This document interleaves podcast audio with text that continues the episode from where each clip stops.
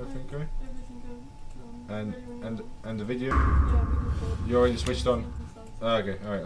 That, that was good. I could have shaved and got dressed up for this. Yeah, you should have, mate.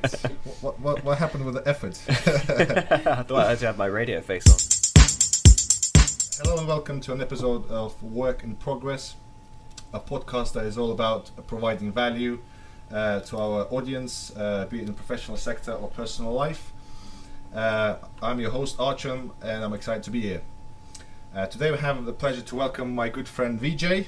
We've done some business in the past, uh, and you, you know, all around an awesome guy. Uh, so I'm, I'm, I'm happy to see you. It's been a while, you know. Uh, we don't keep in touch enough. Uh, has, that's unfortunate, yeah. But we should definitely change that, eh? Mm, yeah, definitely.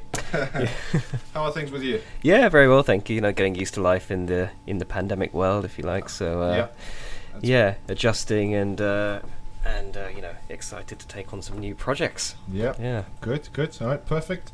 All right, let's dive into it. So uh, let's talk about the previous experience you had with, uh, you know, uh, planning a project and actually carrying it out. So yeah. That was a, a large refurbishment, right? Yeah, it was. And I guess it all came about when we, when my wife and I got married. We we basically bought our first family home. So it was around twenty fifteen, I think. What seemed to be kind of the peak of the London housing market. So we really kind of stretched ourselves to be able to get onto the property ladder, but I think having kind of stretched ourselves, we didn't get um, we got the property we want in terms of kind of the bones and of the house, and you know, the, the type of house, semi-detached, et cetera.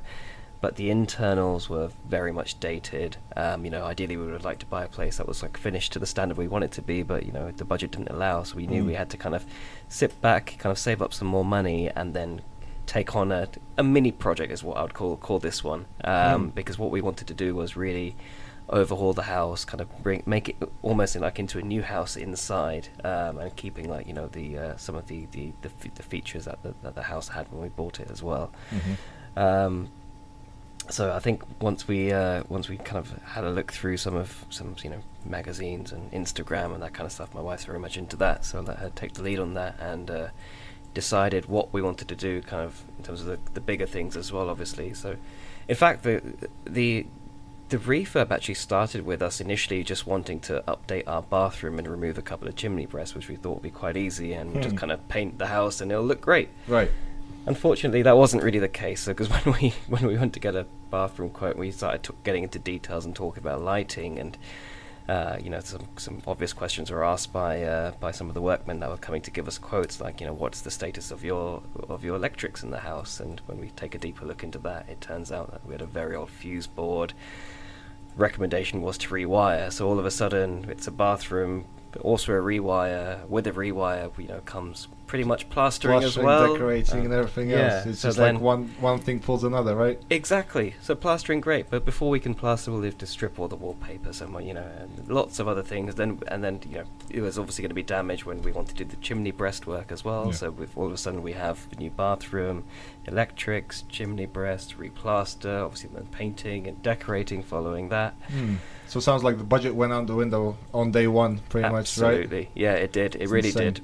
Yeah, and I think the budget, the initial budget we had in mind went out the window, but when we understood kind of the scope of the work, the scale of the work, we kind of had to reassess, we had to kind of delay what we were doing, because we wanted to make sure, obviously, that we don't, we don't stretch ourselves and run out of money kind of halfway mm. as well. We want to make sure we complete.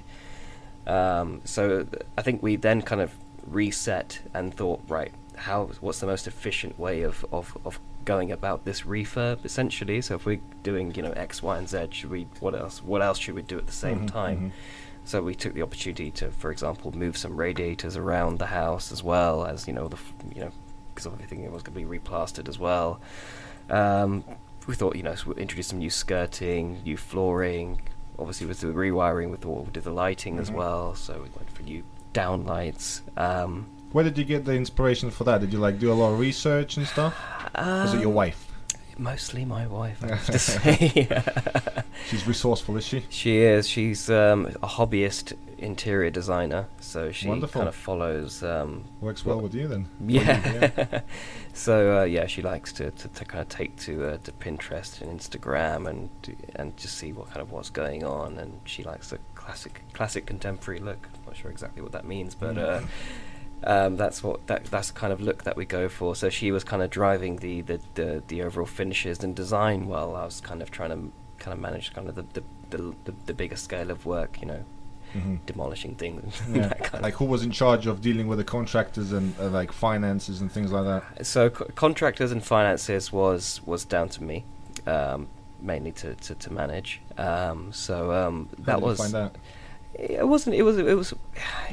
It was tricky, to be honest. We we began by trying to obviously identify a contractor to, to help us do the work. Um, and being new to the area, we didn't know kind of you know who to who to go to, any no recommendations. Hmm. So I think we went around um, just inviting some contractors to quote through um, through Check a Trade. Um, so uh, we got a got a got about I think around five quotes at the time, um, and I think. You could tell immediately from um, from from the quotation process almost which contractors you were most likely to go with, with you know, versus the ones you weren't. You know, in terms of some contractors would wouldn't turn up to appointments, some would be very late. Mm. Then the quotes that would follow wouldn't be particularly detailed, wouldn't be broken down. Um, so I think, um, and then obviously communication as well. Um, it's obviously very important to be able to kind of communicate throughout the project with your with your with whoever's project managing the the, the project, um, just to talk about a lot of the details. And I think some English wasn't a lot of people a lot of people's first language, and that's obviously the case living in London. Yeah, but um, cultural the cultural mm. yeah uh, thing, and obviously about being in London. But um, it, it there were some contracts where it got to a stage where it was very very difficult to communicate what mm. we wanted and. Um, and, and and that was you know that was also one of the deciding points as well. Obviously, price comes into it as well, but um, it wasn't price wasn't the only thing kind of driving the decision. We wanted to make sure that we could get someone that we could work with who was really clear um, on on when they'll do things, how they'll do things, et cetera. Mm. So, um, so it'd be like diligence, quality, ability to communicate. And obviously yeah. the price, price always, you know, yeah. obviously if someone's completely sky high out of the budget, it's like, you know, there's, there's pretty much no point into even going into a discussion, correct? Yeah, that, that that's that's absolutely right, exactly. So that was very easy kind of to, yeah. to, to negate some some contractors based on all those things that we've just, dis yeah. that we've just discussed. Okay, yeah. That's good. And in terms of um, uh, fi finances and, and how you, you dealt with it, um, what was it uh, sort of pre-agreed?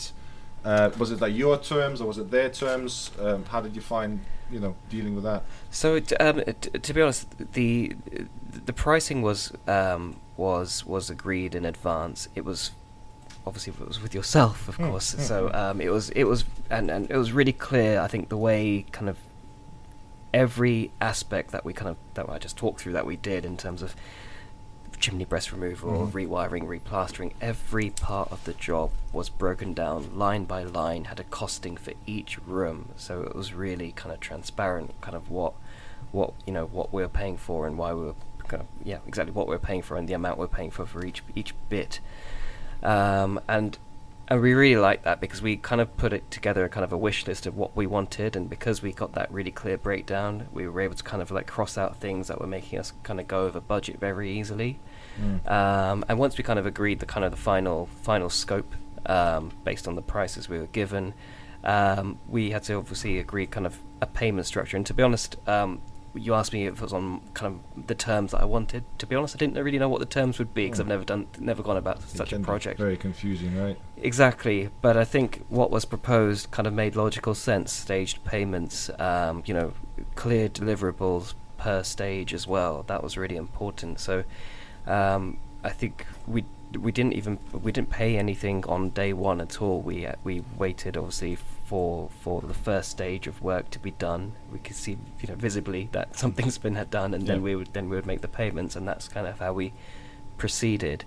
Um, and what I really liked was we didn't make the the, the final pay the final balance until we were absolutely completely happy that everything had been done properly. Mm-hmm. um, and what I was really to be honest, what I was really impressed with is that.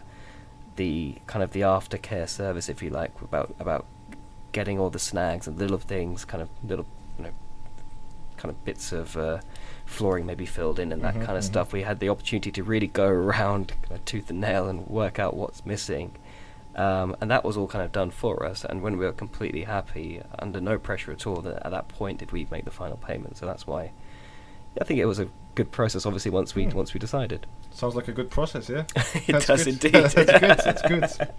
Uh, yeah, can't, can't say nothing about the contractor for sure, right? uh, after that experience, did you like research, or maybe like, obviously nowadays you're planning a much bigger project and it's, you know, more costly and everything else. Have you researched like other contracts? Do you consider having a sort of other type of documentation in place this time, or, or would you be happy, for example, if a contractor sort of done the same kind of uh, stage payment break breakdown uh, for you to sort of follow and then sort of, you know, get the job done that way? Yeah, I mean, I don't. Th I think the the, it, the new projects we're going to be taking on are slightly larger. However, based on what we what we did in the past and how things worked, I, I, I was really happy with with with the way the, the work was laid out. You know, the payment stages were, mm-hmm. were made up. So I I'd be ha absolutely happy to follow the, uh, the the kind of the same ways of working. Okay, yeah, because obviously nowadays you have the more strict, more legal documents like J C T and REBA. Uh, they're like standard contracts that people can buy online um, if if they're not happy with the contractor's um, okay. documents, because right. essentially these kind of contracts, they're all for the customer. They're, they're still being reasonably uh, fair to the contractor, but it's most of the contracts are towards uh, or favoring uh, the customer. So it, th they are good contracts, um, and you can actually add the stage. But it, it, I mean, you can add and, and remove and, and do whatever you want to do. Um, it's just um, if you're in doubt and you, and you don't know what you're really getting yourself into, it's probably a good thing, you know, like for, for maybe a friend of yours or mm. a colleague, you know, when they're going to uh, approach you and say, Vijay, like, how, how should I do this, you know? Sure. So obviously you, you can do the same way as you've done your first project, or you can, you know, always recommend and say, okay, well, this is, this is th these guys are looking after homeowners, mm-hmm. uh, you know, the end user, and, you know, these contracts can be definitely uh, considered. So we, we found them um, useful. There, there's all types of um, contracts of J C T. They can be minor works, intermediate works, intermediate works with design, uh, and and the rest of REBA sort of similar. So um, the bigger the project, the the more clauses and the the bigger and the fatter is the contract, and mm-hmm. it could be like sixty pages of just, you know, legal jargon. Right. Okay. So it, it, it's it's not really for Uh, homeowners to administer, so it has to be a quantity surveyor or surveyor or project manager. So mm-hmm. it's it's it's probably projects that are like above half a million at least. Right. Okay. So we, we're like, um, you know, the from from past experiences, you know, if if a job is substantial, people tend to go for more legal ways of right. tying everything up. Sure. You know, with yeah. you know, with program of works and and everything else, so that, you know, if if the contractor misses yeah. deadlines, then They, they get sort of, you know, punished later. Okay, right. So, I mean, it's it, it's a good way to um, handle uh, the legality of the project. Right. If you're not sure, so, you know. It's yeah, to be honest, I've, I've never heard of the these these contracts before, but I've obviously not been involved in any many projects recently, so um, yeah. I'll definitely have to take a take a look into that. But um, hmm. from a, I guess, a simplicity point of view, I was quite happy with the with the ways of working previously. Um, so um. Yeah. Yeah, I like. I'm a fan of spreadsheets, so it's easy for me to digest that work. Okay, uh, so the, the other thing uh, I want to talk to you about is um, the the finances, and how did you sort of find um, just just paying the, the the big amount of money? How, like, was it stressful? You know, just transferring money, or like uh, just dealing with that kind of thing? Because obviously, when you buy a house, that's probably your biggest purchase of your life, yeah. and then obviously doing construction works at the house yeah. is the second biggest expense that you will ever have. Sure. I think um, the stress with the finances probably came up front before we even went out to tender for for for the contractor, because we we I guess we we like to think of think think of us as fairly sensible in that respect. Mm-hmm. So we we did a, lo a lot of budgeting in advance, kind of getting into to some of the details to really understand what what this kind of project would cost, and only when we had the finances in place did we then um, you know, go out for quotes and uh, and then and then start the work. So there wasn't any stress in terms of the, the, the finances and kind of handing over money, because of the way that the payments were staged and we could visibly see that things were getting done.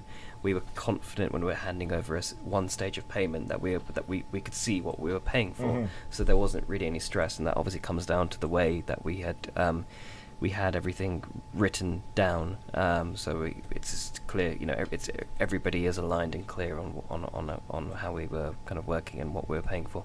Yeah, well, I'm I'm glad you had that kind of experience, because obviously, you know, a lot of customers uh, struggle. Yeah. And uh, sometimes they struggle because, you know, the contractor is not doing what they're supposed to do, or the the customers don't know how to act in certain situations.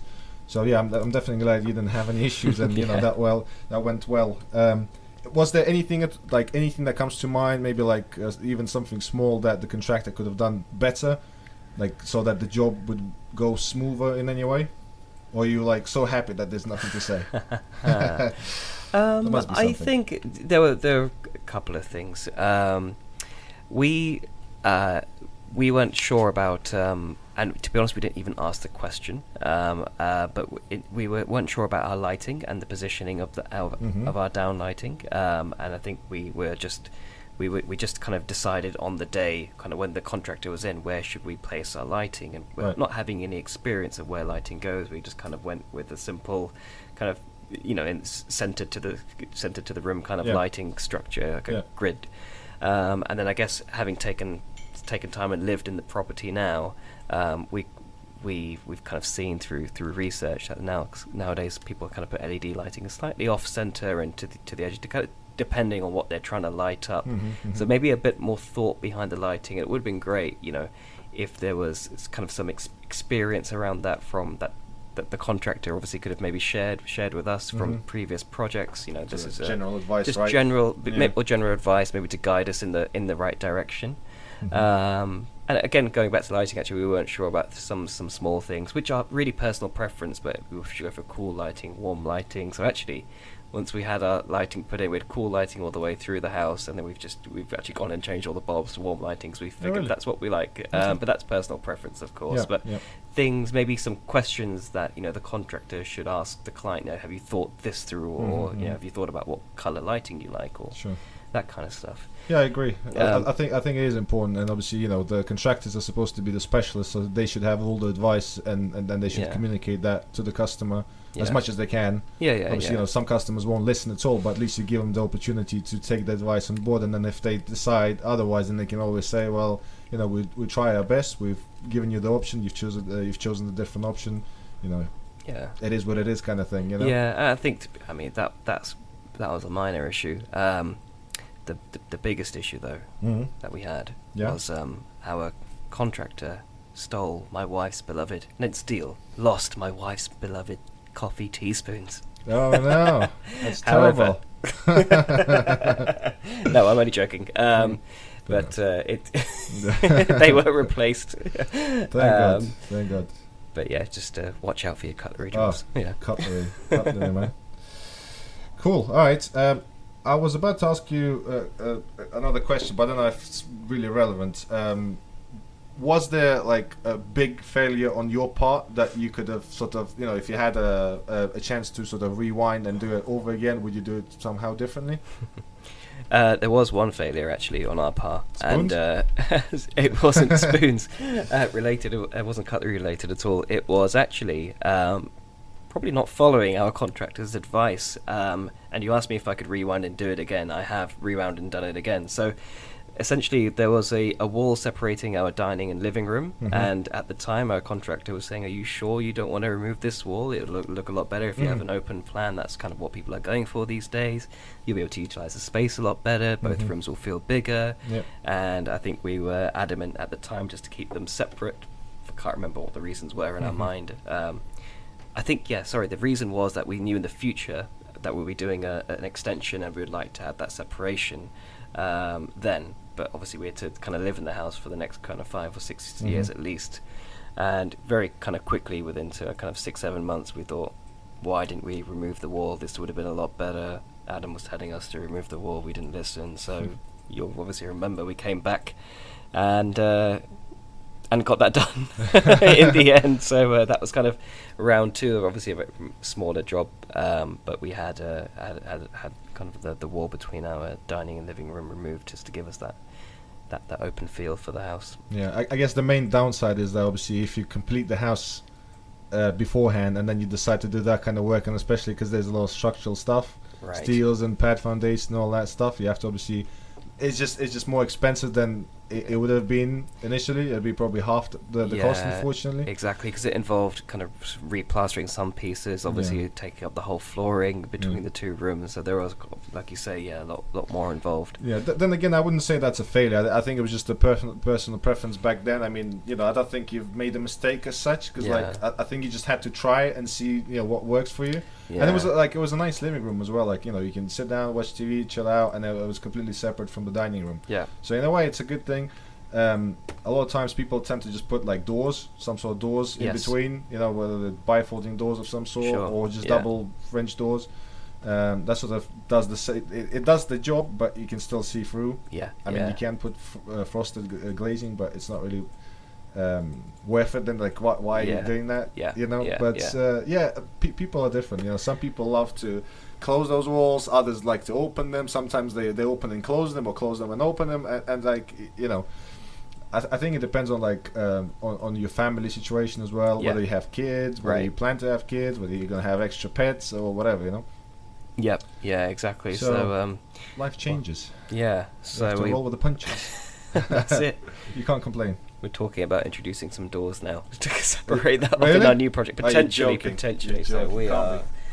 Be. Yeah, that is one, one one part of the project we've con continuously been confused on, as you can see. So. Mm. Okay. Well, let, let's talk about the new project then. Mm. And I guess the the doors into the living room will be part of them. Exactly. Yeah. So, well, yeah. Let me. I guess let me talk you through what we're what we're thinking, at least anyway. Mm-hmm. So um, this is going to be the the project, uh, quite a substantial one for us, at least. Um, we I guess we, we, you know, when we bought the house, one of the drawbacks of the house was that it had a kind of very small, narrow galley kitchen, and my wife is kind of really into cooking. She mm. loves spending time in the kitchen. And it's it's like I say, it's small. It's not a particularly sociable space. Kitchen is obviously kind of the heart of the home. And it, it, you know, lot, lots of kind of the modern homes have open kitchen, living, kind of dining, all that kind of stuff. Mm-hmm. uh, and so we really, really, wa really want to have that. So um, we are planning a, a four-meter kind of rear extension to our property um, that will allow us to have that that, that open plan kitchen, um, uh, kind of with a with a living room, kind of looking onto an open, a second kind of informal mm-hmm. living room. Um, and then we can keep our existing dining and formal living room as it is. Um, so that's that's kind of the one part of the project. Uh, we also in our in our house don't have a, a, a downstairs uh, toilet at all. Um, mm-hmm. So we're going to going to incorporate that as part of the uh, the extension. Uh, add on a utility room, um, and I guess, you know, coming back to um, our our initial experiences, we're now trying to see what else we should do whilst we've got the builders in. So we're, right. we're just trying to, we're, we're doing a bit of kind of blue sky thinking at the moment. So at the same time, we're going to extend to the side to g allow us to introduce that, that utility room and, and, and downstairs W C, but also convert our garage uh, into a usable room. Mm-hmm. um, our garage is currently, it's, it's, it's quite um, unused, I guess. It's not used for what it was designed for, for storing cars. It's a, you know, old property. The garage is quite small. You can't really fit a modern mm. car in there. Yeah. Uh, so we might as well convert it into a into a usable usable space. We don't know what we're going to do with it. It can be a kind of study, a bedroom, a gym. What we but might be an office, since the second lockdown is maybe around the corner. Yeah, yeah, and mm. and that's, you're actually right. That's probably most likely what it's going to mm. be. But I think having a flexible space where we can basically use it for anything would be would be good. So I think that, that kind of covers off what we want to do on the ground floor. Um, we also want to, um, when we do the four-meter extension, we're going to destroy our garden in the process, I think. You so sure uh, yeah, so I think we're thinking of obviously landscaping our garden at the same time as well, because mm-hmm. uh, obviously the, the dream is to have what you've people have probably seen in magazines when they've been from from extensions, is to have like a set of bifold doors going all the way across the property, looking out onto a beautiful garden, mm. which is lit up, you know, nicely at night as well. So um, that's what we're that's what we're aiming for, um, and that, yeah, like I say, that probably covers everything we're doing on the ground floor. And what's the idea with the the patio? So obviously there'll be some sort of patio outside. So are you are you planning to have like one line throughout, like a lot of people tend to do that? You know, they have a uh, For example, if they're tiling internally and then they have some sort of slabs or tiles outside, they they, they try to match them. So when you open the doors, it's just like continuous yeah. path. Yeah, which looks pretty cool. That's that's an idea I did, we we recently came across when we were kind of been researching kitchens. One of the kitchen mm. designers kind of uh, kind of was pushing us towards that, to almost have continuous flooring, like you say, from mm. the the kitchen slash living area out. Mm. So mm. it you know both areas feel m more expansive essentially. Yeah. So yes, in uh, in short, that is what we uh, what we're aiming to do. Um, okay. um, and yeah, we're kind of working on those designs as we as we speak. Mm-hmm, mm-hmm. No, no sort of um, outhouse of any type at the back of the garden? Yeah, that's a good, good, good question actually. So we'll be losing obviously the storage space we have in the garage once we convert um, convert that into a room. So we're going to have to better utilize the existing shed we have mm. in um, in the garden. So um, there's there's not going to be a, a new outhouse. The garden is, is is small as it is, and is going to be decreasing in size, obviously, with mm-hmm. the uh, with the extension. So we need to kind of make sure that we, I guess, first of all, kind of cut back on the things that we don't need. We do. We're all guilty of kind of um, of, of hoarding stuff in our in our in our garages yeah, and everyone sheds. Everyone is guilty of that. Um, so we're going to have a big clean out and see kind of exactly what we what we need to keep, the essentials like a lawnmower and yeah. you know gardening tools yeah. and uh, whatnot, garden yeah. furniture. Ra Raquel was moving recently, and uh, she was, she was complaining that she had, she had so much stuff that she didn't even realize that she had so much. Yeah. But I think it's every time you move, it's the same thing. You know, it's that's like, right. I didn't buy all this stuff. Like, yeah. whose is it? It's like it, it's the same thing in my house right now. I, th I think I can easily just put loads of stuff together and sell it on, on eBay for like five grand, because like literally there's so much you know things you uh, accumulate that you know at some w when you buy it's like, oh yeah, I need it, and then yeah. like a year later, well, I don't care, like a oh. like a GoPro. Come on, yeah. who needs GoPro nowadays? Oh, I, I bought it, I s stuck it to my helmet, you know, when, when skiing. I thought, oh, this is amazing. Never watched the videos, and just put the GoPro for like fourteen pounds back into the drawer. Never used it again. Yeah, yeah. I'm, Do you want to buy a GoPro, by the way? Uh, no, thank you. However, I have my own items to sell from my shed, so I like to hoard uh, broken, um, broken tools. Um, and, That's uh, a weird one. Yeah. Uh, so I've got uh, not tools. Maybe I've got a broken pressure washer, which I've always thought, you know, it's broken, but I'm going to fix it one day, so I'm not going to really? throw it away. So I've got all oh. sorts of old garden trimmers and lawnmowers and I'm, things. I'm that, like that a little bit, yeah. but not not to that degree. When you have a problem. yeah. so um, yeah, so those are the things that um, I'll need to get rid of and be right. able to better utilise that that outdoor outdoor space. Um, okay. So yeah, so I think no no specific outbuilding, but just better utilisation of the existing one. Any perks, like any kind of stuff that you like really wanted uh, to sort of incorporate underfloor heating, for example? Oh, I've got a, I've got a, I've, I've yeah, I've got a, got a couple of things like that actually. Underfloor heating is the mm. main one. We, okay. you know, whilst we have all the floors up in the house, we yep. definitely want to introduce underfloor heating. Yep. I think it's a nice luxury to have, and um, you know, definitely. that's probably one of the things that we don't mind paying a uh, paying a premium for. Mm-hmm. I think overall, my understanding, and you know, correct me if I'm wrong, I think underfloor heating, once it's doing, is probably is it more efficient than a lot more efficient. Yeah. So because um, what what happens is that um, it heats up the area equally. Right. Whereas if you have a radiator, obviously it just heats up one one spot, and it takes a long time for the heat to travel everywhere, because obviously the heat goes up and the cold air goes down, and then you know, obviously when there's enough hot air, then it just it takes up the entire area, so it, it takes a lot longer. And with underfloor heating, what happens is that when you switch off, and if you have, for example, tiles. Yeah. They, they heat up, but they don't lose the heat that quickly. So like mm-hmm. for another two hours, you'll have a warm floor, even though the underfloor heating is completely switched off. Right. So it is is much more efficient. Um, it's a lot better. You have a lot more space for furniture, because yeah. like if you have like I don't know ten radiators, imagine how much uh, space exactly. you're actually losing. Yeah. Um, and um, there, there's you know different different uh, types. You know like uh, electrical or water. Yeah. Um, and if you have solar panels, you know you can connect the electrical uh, underfloor heating to the solar panel, so practically you can get like free energy for the yeah. Because because um, in in our experience, you know we we done that. You know where where the customer, where customers say, okay, well we have like ten um, panels, we want to replace them, and then put like the entire house electric, so you you know cap cap off the gas completely, and it makes sense because like you know. Um, mm. you, you can literally use your own energy, and and you pay a lot less. And yes. then yeah. uh, I don't remember how it works exactly, whether you can use some of it and and what you don't use, I think you resell it to the government. Yeah, I, I think that that's how it works. In Spain, I think it's the opposite. In Spain, you have to sell it all to the government, and then they they resell you at a higher rate. Right. Which is ridiculous.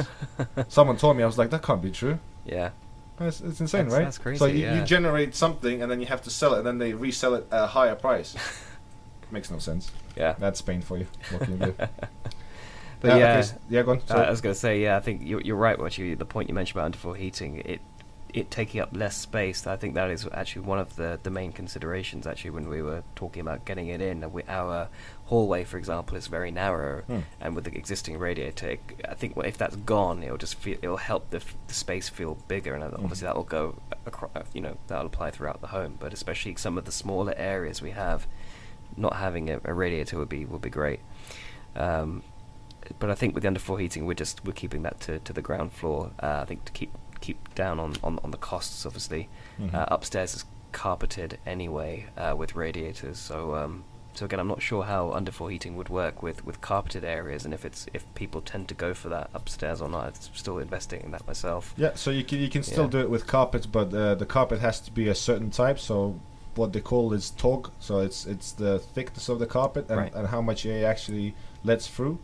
Um, so if you have, so most likely you have a carpet that, that's not suitable with underfloor heating, so you'd have to purchase a separate carpet. Yep. You can you can you, you can do it. It's just it's it's quite expensive simply because uh, when you have a joist floor, so you have to lift everything up completely. You have to insulate in, in a special way. You have to introduce um, special panels to make sure that the floor level doesn't raise. Because obviously you want to keep that, otherwise you know you'll have a step step yeah. up in every bedroom, so that's that's definitely not what you want. Yes. So yeah. you can definitely do that, or you could potentially put electrical underfloor heating. That way you don't need to lift all the floors, so you mm. can literally just stick it on the sub base, and then on top of that you can just lay new timber flooring. Right. Tiles probably not not great for for bedrooms, but timber flooring can be still nice, and they, they're compatible with underfloor heating. So it's, if it's switched on and you wake up in the morning, for example, if you put a programmer to start say five o'clock and you wake up six, yeah, or like half half an hour later, you'll wake up and the floors are going to be nice and warm, you know, much better than any carpet. Mm. So th there's definitely ways how to do it. Uh, it's uh, I guess the main thing is budget and how how how how really how bad you want it. Yeah. Because the last thing you want to do is like a project where, okay, well the shell is there, you know, you done your loft conversion or sure. extension or something else, but in, inside is so, you know, basic that you don't enjoy it. Yeah. You're like, oh, yeah. you, you feel like you're left out. Yeah, exactly. Um, it's, uh, and that's what we're thinking. Obviously, we're introducing the the whole underfloor heating. Mm. Um, and, it, and whilst we're on the kind of the topic of heating, we're just moving to, to I guess, to cooling now. Um, mm. We, what I didn't mention was we're also considering doing a loft conversion as well. And okay. my understanding, uh, having kind of been visited at like kind of friends with that have loft conversions, is it can get quite quite hot upstairs. So we would ideally like to introduce obviously air conditioning, um, or put an air conditioning unit in in the loft at least. Mm-hmm. um, and again, I think doing kind of, kind of some of some some research, I think yeah, obviously you have to have a, a unit outside of the house for, right. for for the air conditioning. Yeah. So if we, I think introducing a an aircon vent in the in the loft, uh, I think we could we might consider also having uh, air conditioning maybe in the in the extended part of the house as well, just to okay. utilize that one um, is it condenser that you have outside. Or yes, yeah. So, so you have a unit outside, and yeah. then it just ba basically the the gas flows between the internal units and the external units. So all the heat is pushed back outside, and all the cold air is pushed inside, obviously. Yeah, and that's yeah. how it works.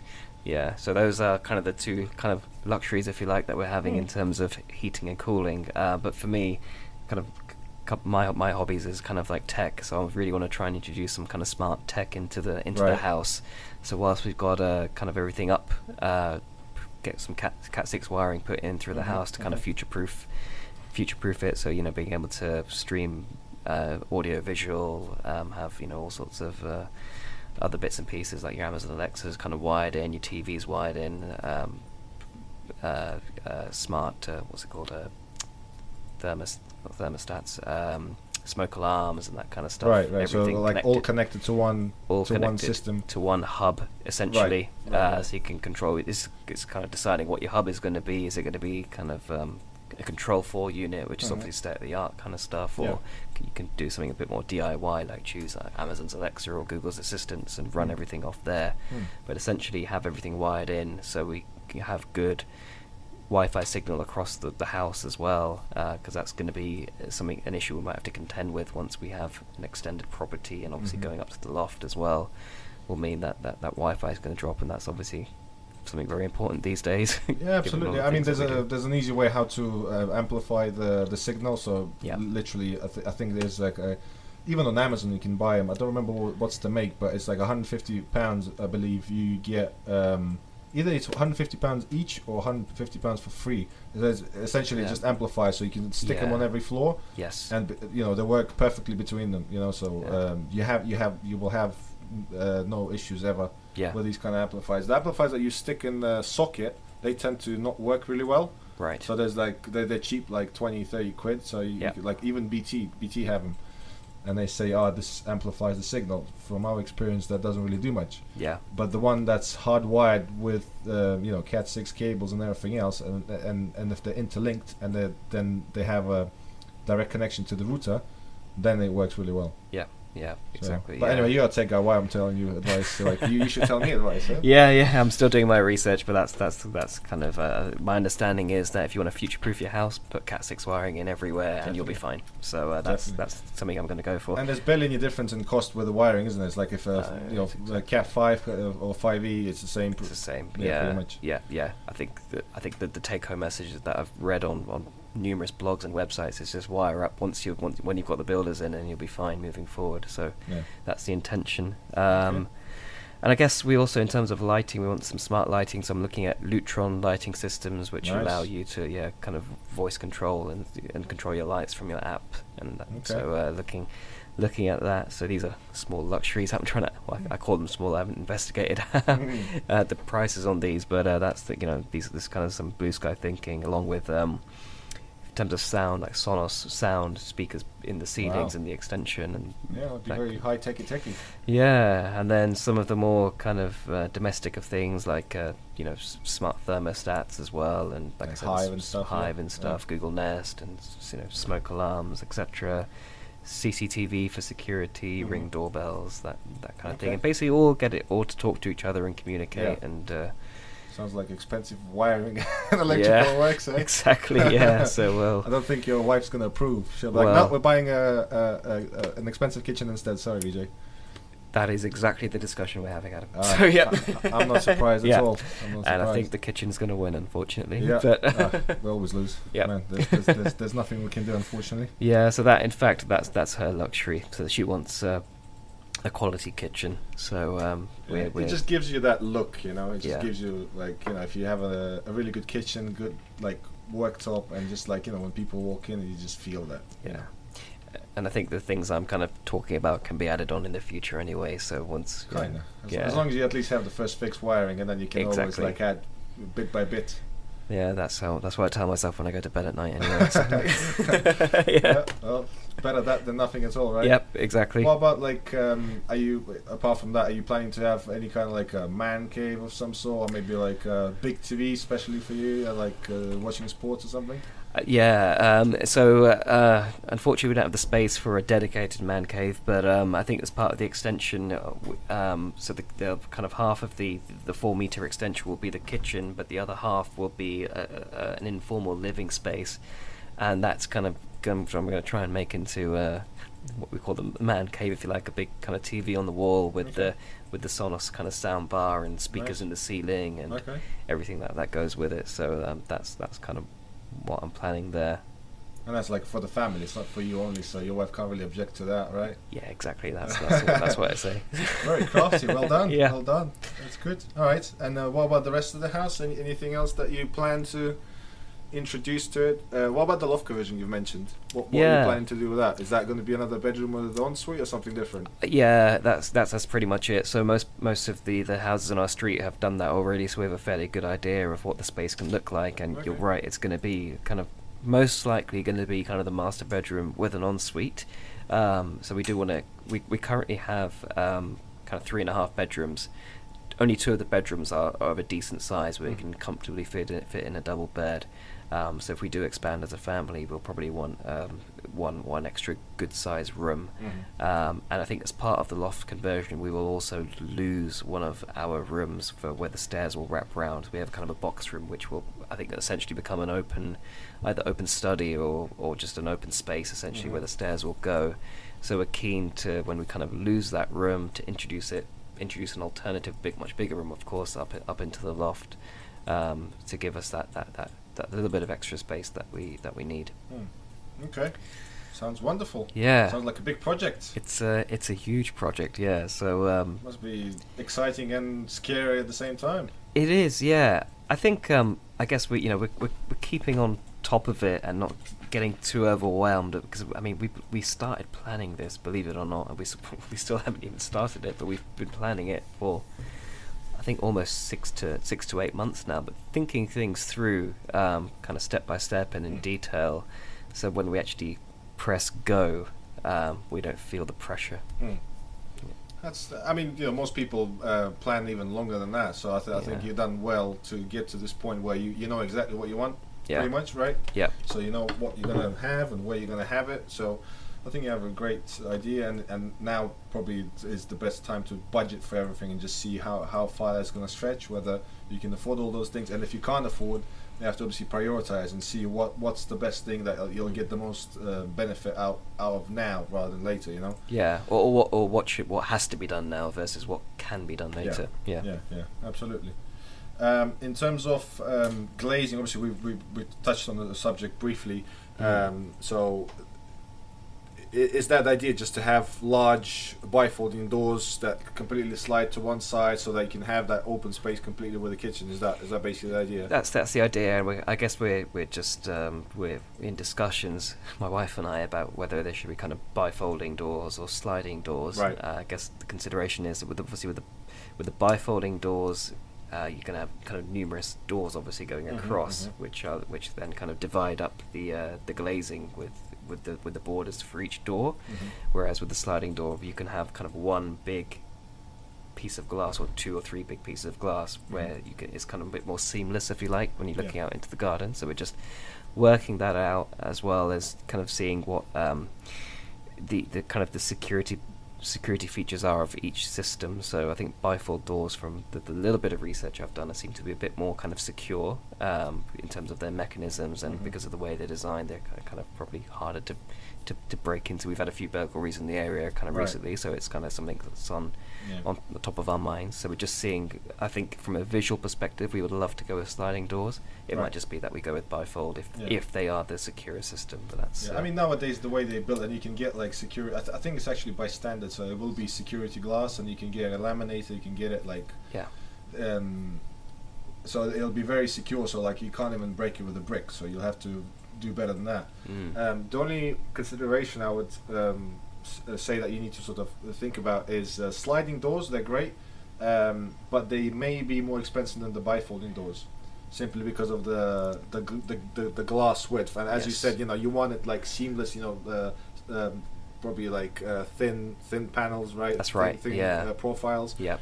Uh, they look very nice and everything else, but yeah, they they they, they cost uh, a ton of money. Unfortunately, even if you go out to tender to like ten companies, there there'll be very very little. Uh, di well, maybe not very little difference. Obviously, you know, the the, the price range sure. go up and down.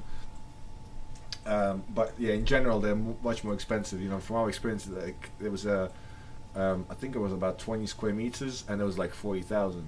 For, oh. for that, yeah. So, so that yeah. that's a lot of money for a bit of glazing, and that was manual. That, that wasn't even automatic. Right. Okay. There's massive panels, like three by three or three. Yeah, I think yeah. it was three by three. So the massive panels, they're quite heavy. Yes. And they're not even uh, electric, and they cost forty grand. So. Right. Yeah. Yeah.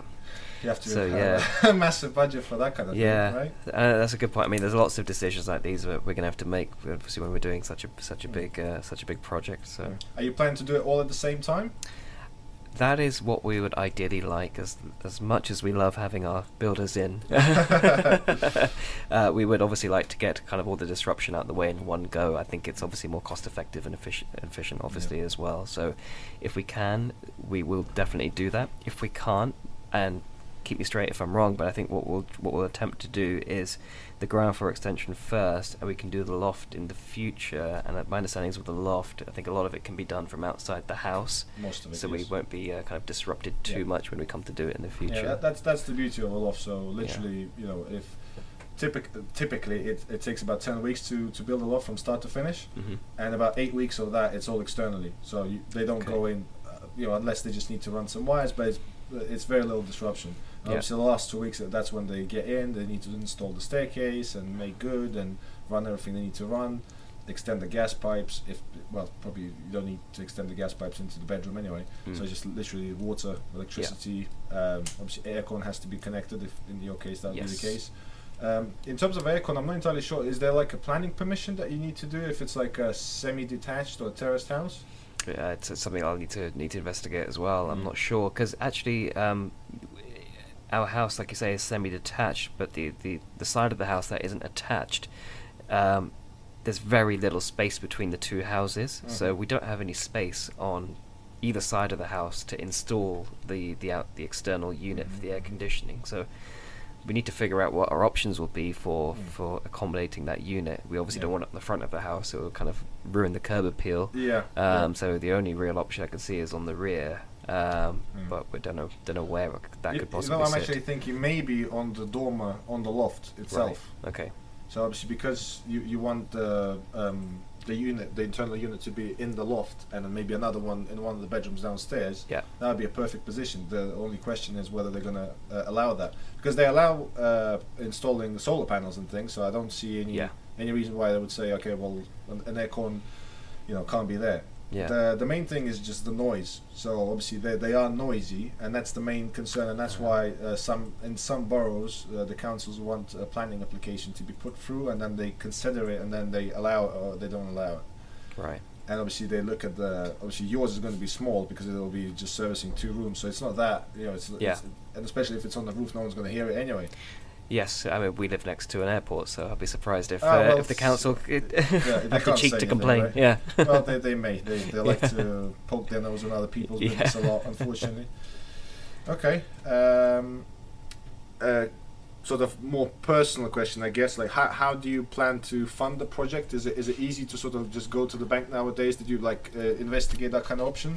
Yeah, I mean that that's what we've done, and I guess one of one of the one of the positives, if you like, of COVID nineteen is that um, interest rates have fallen um, okay. at the bank, and we've been able to um, kind of to to remortgage our house. The, the work we had done previously um, meant that the, the, the value of our house increased as well, obviously over with time, but obviously when, when we had mm-hmm. the valuation done as part of the remortgage, you know, the assessor could see that, you know, the yeah. house is, is is is different to what it was when we first yeah. first bought it, so we, could build, we were able to get a good loan to value as such and release Wonderful. some some equity. Right. Was um, that like a seventy percent loan to value? Or? Yeah. Seven, yeah, seventy, seventy-five percent. Seventy-five. Okay. Yeah, seventy-five yep. is better than usual then. I yeah, it's seventy normally.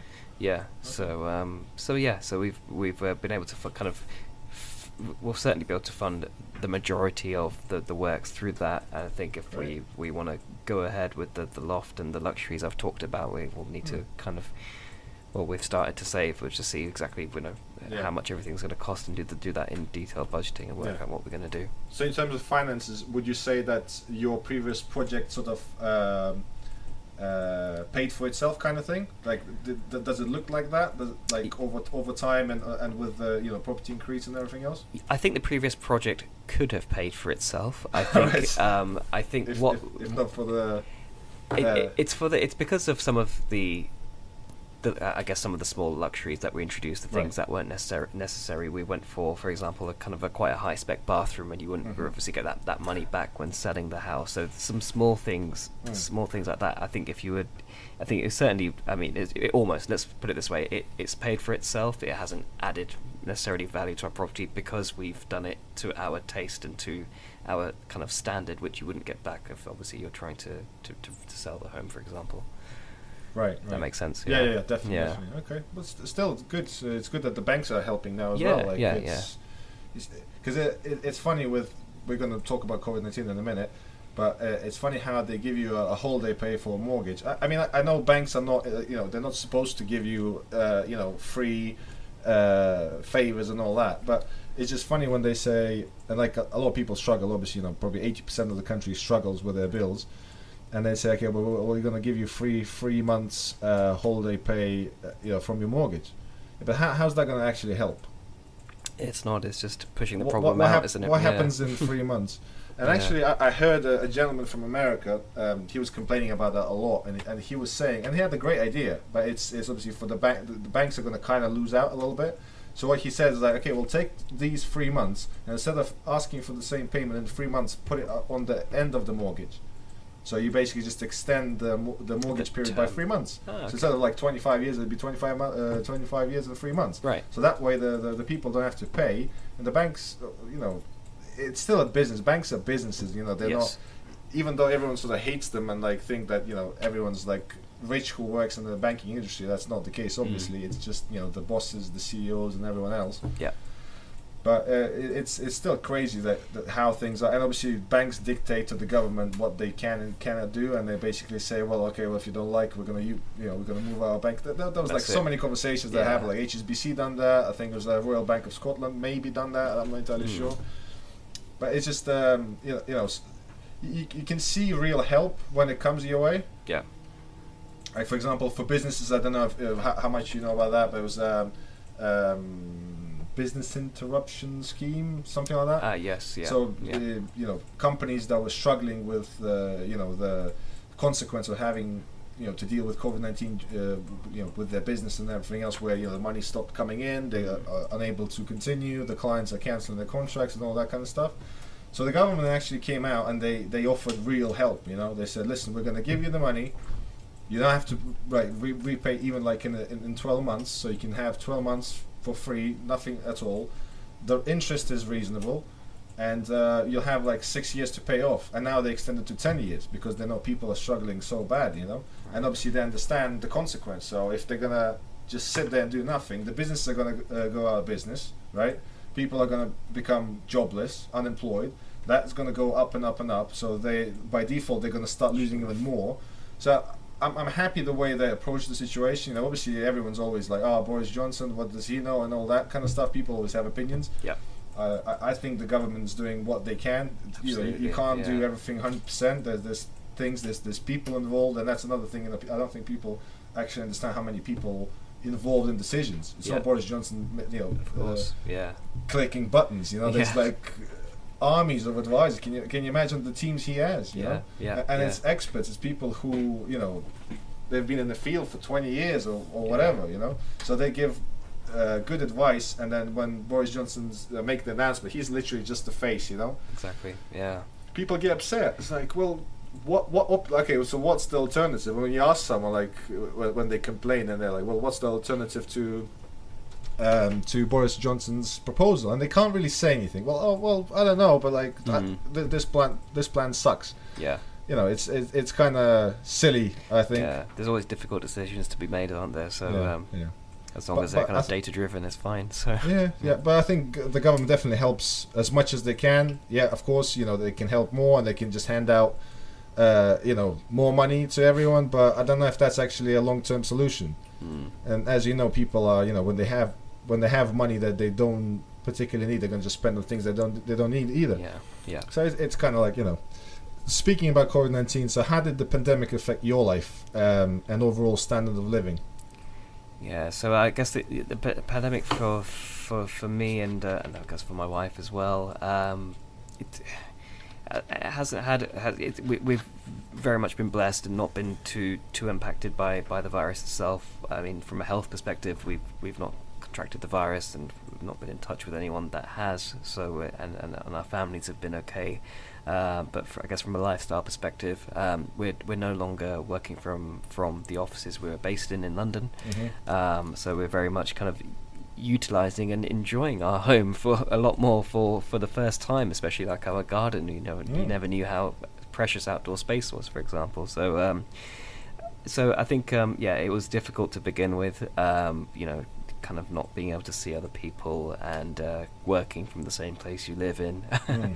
and do everything. But I think having kind of adjusted, building a routine, and obviously building, kind of repurposing some of the rooms that I house for for working, mm. um, we've kind of got used to that, and it's kind of helped us um, think about what we want in the future as well, given the fact that, you know, lots of businesses like the ones that we work for are going to be moving to a more home-based approach, and a lot of kind of living and working is going to now be done from home in the future. Mm-hmm. We're kind of thinking about how to utilize certain parts of the house, where to direct um, kind of investments in the house. So like I said, the garden is, is particularly important to us now. Mm-hmm. We never knew it was so important to us before. It's a, yep. almost a kind of s slightly neg neglected part of our, of our home. Um, so we, you know, we we really see uh, the value in that. And and like I said, we're we're kind of probably potentially thinking of converting the garage into an office space, a much more user dedicated space for mm. for working from. Yeah. Um, so yeah, so yeah, overall, it's it's it's um, it's it's had, had I guess it had an impact, obviously, like it has for everyone socially. But um, we've been been very lucky and, and not been impacted and been able to continue to work throughout. So. Mm. I think it's a, a bit of a humbling ex experience as well, as especially when you know you understand how much you actually have. Yeah, yeah, uh, absolutely. You know, um, a lot of people, like for example, Spain was pre pretty like um, rough and like tough with their population. Yeah. They said, okay, no one co like comes out at all unless, I think it was like once once a day or once a week to the supermarket and back. Right. So I have like friends in Spain that they live in the flat, so they couldn't get out of the flat for three months. Yeah, like with couple of kids. Sure. So like yeah. you said, you know, the the gardens that, you know, some people, well, most people probably don't even look after, all of a sudden became such a massive asset. It's like everyone's, wow, I'm so happy that I have an asset. Yes. And yeah. I know friends here, they, they, they've, been, they've been saying the same thing. You know, they, they work from home and they have a garden and they're like, oh, we're so blessed to actually have that. And, and it's funny because, you know, you don't appreciate it until you actually really, really need it. Yeah, you're, you're absolutely right. And, and I guess even appreciating the existing space that we have, you know, um, being able to have a, f a couple of rooms, a decent sized living room, dining room, we can, you know, we can kind of spread out in the house. Yeah. It's it's it's really good, and obviously we've we've got um, an extension on the horizons as well. So we're lucky to have the, the space to be able to expand that the, mm. the current home we live in. So uh, yeah, very much feeling quite quite humbled and blessed. Mm, yeah, definitely. Have you managed to convert any of the existing rooms right now into like office spaces? Uh, That's all temporary. We kind have. Of. We're we're utilising uh, some of our garden furniture actually. Right. So the, yeah, the garden works, right? garden table is my office desk, and uh, Amazon uh, office chair off Amazon, and you know bits and pieces kind of thrown together. I've created uh, a a second office space, which is okay. which is working well. Yeah. Perfect. Um, so obviously, I wanted to ask you what you were. What what you felt that you were missing, but I guess that you know having maybe an office space would be number one. Right yes, I, I think it, we do currently have an office space. Actually, it's one of the smaller box rooms, but like I said, right. kind of previously, we we expect that to be taken away when mm-hmm. we do the loft conversion, yeah. or it will become a second kind of open study. Um, so we do with. with my wife and I both working from home, we almost need two offices kind of moving forward in the future. Mm-hmm. um, so um, either ha having a flexible space where we can have um, kind of more of an informal office and one kind of dedicated office would be good. We obviously don't want to turn our, our lovely home into a, into an office and yeah. make it all about work, but equally yeah. we do need the, the space to be able to, um, to, to, to, to cut out any distractions as well. Yeah, definitely. How do you feel about the second lockdown possibly on the horizon? Yeah, I mean, I think obviously we're, we as a country seem to be a bit much more, well, much much better prepared this time with uh, with with the testing and some of mm. the, uh, the the new kind of medication out there mm-hmm. to combat the disease. Uh, personally speaking, um, I don't think it's really going to impact me now. I'm so kind of acclimatized to the way we've been living since March. Mm. Um, I my wife and I personally haven't been out too much since the the lockdown restrictions eased. Um, I guess the only um, kind of thing we're not looking forward to is the winter and lockdown, so not really being able to utilize the good weather and be out in the garden or go for walks as, mm. as much, or it not being as nice to do so. So that's probably the one thing, the the sh the, the shorter days and the, the bad weather yeah. and being at home. You can probably put uh, gas lamps, you know, like uh, uh, you just put around the table, you switch that on, you put a gas canister, and that's it. It's on the list of things we oh, really? like. Yep. Really? Oh, there you but go. You know, that, that list is pretty big. Everything. Yeah. Yeah.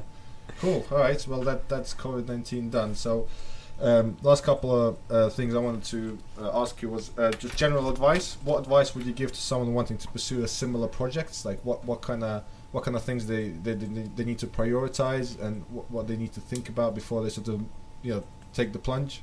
Uh, yeah, I guess it's it really all comes down to, to planning and budgeting, really, for me. Mm. So um, I think it's it's it's the way I see it is a, you almost kind of write down a, a wish list of everything you want. You, you put it into an order, mm-hmm. work out how much it's gonna it's it's gonna cost, and see kind of how that aligns with your budget. But I think you you have to kind of think in detail. It's very easy to think about kind of the bigger things. A kitchen will cost, you know, X amount, or mm. underfloor heating will cost this, or you know, whatever. You we can forget about some of the small things that will begin to add up. So, thinking like things like curtains and blinds. Once yeah. the builders are out, you're still going to need all those things, yeah. and quickly you'll see that those things begin to add up into a, into a small fortune as well. Yeah. So, really doing kind of thorough end-to-end planning, not just what the builders are going to do, but how you're going to finish the home as well, mm-hmm. with the essentials that you will need to, you know, to live in. There's obviously some things that can wait. Yeah. Um, so, so I think it's it's never too early to start. I think, and that's what we what we learn, um, and kind of doing doing a lot of research, getting you know. numerous quotes on different things, all the way from you know your builder through to um, kitchens, or through to s smaller things like sofas and et cetera. Mm. As well, you know, just doing having that time to do that research, so you don't feel under pressure, um, kind of when you're w w you know when when the builders are ready to come in. Yeah, no, um, it makes sense. Yeah, I, I guess also thinking about some of the smaller finishes as well. I think you know. I think the last time we, um, you guys were in, for example, we'd forgotten to think about kind of what door handles we wanted, mm. and you know, we get a call, and you know, we're ready to put the door handles yeah. on. Which ones do you want? And we go and decide in half an hour, and of yeah. course, it's not going to be the best decision you make. Yeah. But um, yeah. just, tr I think, just, just, just get into the detail is what I would say when it's, especially yeah. when it's your own home. Yeah, yeah. Um, other considerations, I guess. Um, I guess it's more of a learning. Uh, it was it was around water pressure. Um, check kind of what water pressure you have and how your water how your water is applied to your house. Because we were very lucky that um, we we kind of found out that the uh, the pipe supplying our house was kind of one of the very old pipes. And mm-hmm. kind of halfway through the project when we were in, we we we managed to get someone to replace the. Uh, The the, the the the small thin lead pipe into blue a wide yeah. blue pipe, and all of a sudden we're much better water pressure. But yeah. I think those kind of I think you really need to kind of think about what other things you could do whilst the builders are in to to kind of minimise disruption in the future. Because if we hadn't thought of that, we had to do it now, we would be having to dig up our lovely new driveway and the yeah. flooring if it was something obviously important to us to get yeah. that kind of thing done. So really try and do do a lot of blue sky thinking and. Um, and uh, and get get the right things done at the right time. Mm-hmm. Okay. Um, we've been really impressed with our architect. He's been you know helping us design, so I think that that's quite good. Finding someone you can work with, especially a good architect, to design your home is going to be just as important as the builder that kind of executes the work for you as well. Okay. Do you, do you remember what's your architect's name? Uh, it's a company called V Design. Uh, they're based locally, and I think that's actually a, an important thing for for your architect to be based locally, so they understand the local planning planning legislations. Mm-hmm. They've obviously done a lot of work, and they know because our, our property had a cu couple of nuances, um, which um, maybe an architect um, not familiar with the local planning laws or had kind of uh, tricky, I guess, applications to make might not be able to make the application in the right way. Mm-hmm. Having experience with the local authority meant that we knew exactly how to, to to to submit our plans in in what order. We didn't just submit one big plan altogether. We did it in stages because okay. we knew that we would this way round get it approved. Mm. But if we took a uh, to follow a different strategy with this particular council, we wouldn't get it approved. So sounds, sounds like the architect knew exactly what he was doing, right? Yeah, exactly. Yeah, yeah, yeah. It's good when you come across that, that kind of people. Yeah, yeah, yeah. So that was that was really that was really helpful. Um, and the only other thing was that w we've been doing is um, kind of viewing other properties on the market that have already done this kind of extension, just mm. to see what it will feel like. Take any other tips, you know, that, that they've learned as well. Idea, so, uh, yeah. So, yeah, my wife is scared that we're going to end up buying a buying another house instead of doing the extension. Uh, really? Why? We no, might move instead of doing the work. You right, see. right. So, so yeah, yeah, yeah. Because like you just find a house that's already if finished and that's it. You just exactly. move in and yeah. job done, right? But. to be honest, when we sit back and talk about it, it's it's actually great that we can do this ourselves. You can really make it your own and have it completely bespoke. You're never going to find something that's one hundred percent right for you on the market. So, yeah, uh, yeah, you'll still have to. You'll, you'll pro and that's yeah. the thing. You'll, you move in, you think, okay, I love this house, and then after a while, you'll be like, well, actually, yeah, I, I like yeah. that, I like that, and then let's change that, and all of a sudden, you're like in the middle of uh, uh, ma major works yet again. You know? Exactly. Yeah. Yeah. Yeah. Crazy stuff. Um, Any advice uh, about how to handle money side of things? Again, I guess a lot of planning, a lot of thinking through, maybe stage payments or... Yeah, I think that's that. That's really what it comes down to, that, that detailed kind of end-to-end planning. Um, having, we have, for example, I think it's it's almost kind of touching like a hundred lines of items that we want to, you know, plan for and have a kind of a budget for each one or a price for each one. We know what the total is, we know if that total matches the borrowing that we've got from the bank or not. Um, but obviously with, with, with building works, you're gonna things you, you will have an opportunity to improve things. You might get suggestions through the way, or you might find unexpected things when, you know, when the builders are in, they're digging things up, you know, the, uh, the drain might be in the wrong place, might need moving, mm. things like that that no one could really uh, you know, have known at the start of the work. Yeah. So I think it's important that you that you uh, that you plan a, a some form of contingency to allow to allow for that. So um, yeah. that's um, that's obviously something that we'll be doing, and obviously based on our experience from before, we we we had options to to improve things like uh, we I think we changed some some of our internal doors at the time, and we had you guys in some small things like that, which will um, which will add up as mm. you kind of go along. So yeah, yeah. And in terms of contingency, like the um, market um, sort of standard uh, advice is, uh, is is to sort of keep like five ten percent yeah. available. Uh, it, it's not that you're going to use it for sure, but having that money sort of, you know, takes the stress away. Because imagine you're in the middle of a project, something comes up, and you just simply haven't got the money. Right. And then you have to sort of scramble, run around banks, uh, take a loan on a terrible rate, yeah. or borrow yeah. money from someone else. So you're sort of digging yourself a hole that you don't want to be in.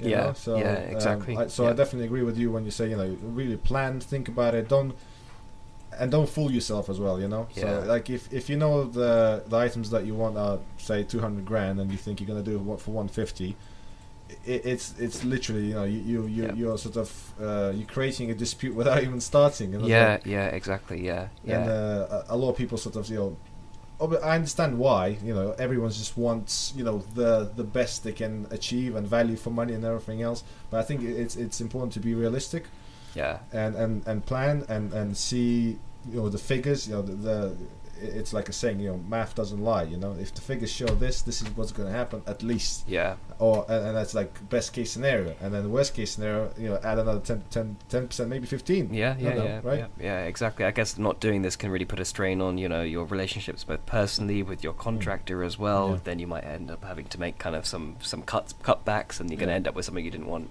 or not properly anyway that's in it. the first place. So, yeah. yeah. And uh, while we're on that subject, uh, disputes like.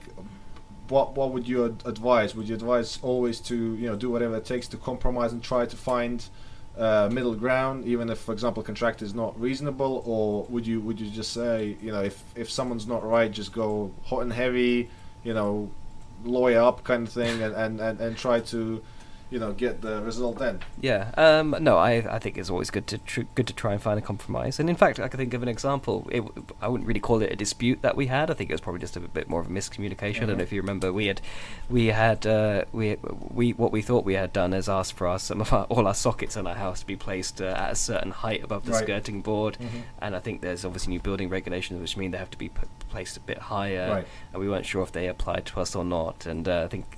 You know, you guys had already started doing pretty much half the house already for right. us, um, and we found that we could, in fact, have them a bit lower.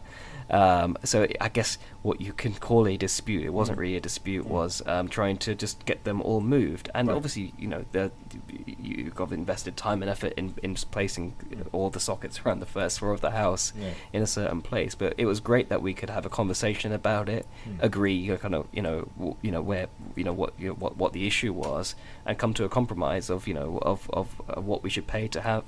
Um, to have the kind of that, that rectified, mm-hmm. um, and and I think that that that's that's the most important thing: being able to communicate and not to go in heavy-handed. Right? Why you should just try and have a conversation, resolve it. And I think if both parties are are willing to find um, to find a resolution, it will happen. Yeah. No, I couldn't agree with you more. To be honest, yeah. you know, um, all the legal disputes uh, that companies are involved in. Uh, they're, they're, they're really beneficial for anyone, mm. because uh, at the end of the day, you're going to spend a lot of money, you're going to spend uh, a lot of your time, you're going to invest emo like invest yourself emotionally, and uh, yeah, I don't think it's like it's a good way. I, I think it's sometimes it's it's just better to always um, look at the big picture, and uh, yeah, even if you're losing out a little bit and it's not the end of the world, I think it's still uh, obviously it, it's it's a learning curve. You know, people who haven't had the experience. Uh, they would think, oh well, it's better just to go to court and and decide it there. But they don't think that uh, you know, people in courts, they're not particularly not not in courts, but like solicitors, for example. You know, they're they're, they're getting paid by an hour. So yeah. if they if if they, if they can delay it for forty hours, they will. Sure. And then they're going to give you the bill, and it'll be two hundred pounds an hour, and then you'll pay eight grand plus the V A T, nine thousand six hundred. Thank you very much. And then the dispute was what, five grand? Yeah, yeah, exactly. So, yeah. so yeah. Th you know, these kind of things, uh, because obviously people don't know. Yeah. They don't know what kind of uh, fees are involved and things like that. You know, you can go to small claims court, and it's very, very cheap. Yeah. But again, to actually get a decision in your favor, you have you have to be very knowledgeable, or you have to have a person who actually cares and helps you.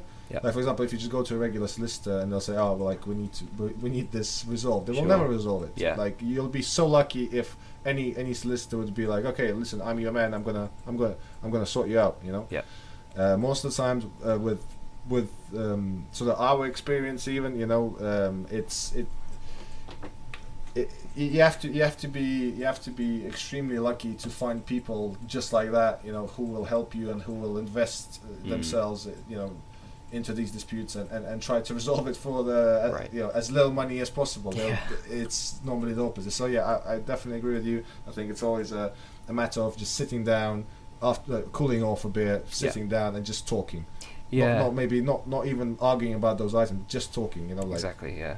Yeah, and, I, and I, you know, we're obviously talking about undertaking a, a much bigger project than we did previously, and I, you know, as great, you know, as we'll try and communicate the best as we can, but I fully expect there to be a few issues along the mm. way, which mm. is no one's fault. It's just such a big project. There are mm. small things that we wouldn't have thought about, or some things that would just come naturally to the contractor versus us. We might things think of things differently. So I fully expect there to be some some issues that we'll need to deal with along the way, but I'm confident about it if, as long as I select a contractor that I communicate with and that I respect and know that kind of respects us, and that mm. no one's out to try and, you know, to, to, to get each other, if you yeah, like, or, yeah. or screw screw one up, screw each other over. Yeah. Then I'm confident that everything will will work out as well. But you know, nothing's n such a big project; it's yeah. never going to be straightforward. So yeah, you've got to work with the right person. Yeah, make, make, makes a lot of sense. Yeah, that. yeah, absolutely. Um, in terms of the um, current situation in the country and all the the freebies that the government's giving away, kind of thing, uh, one one of which is stamp duty. How, how do you feel about that? And so are you are you planning to use that perk right now?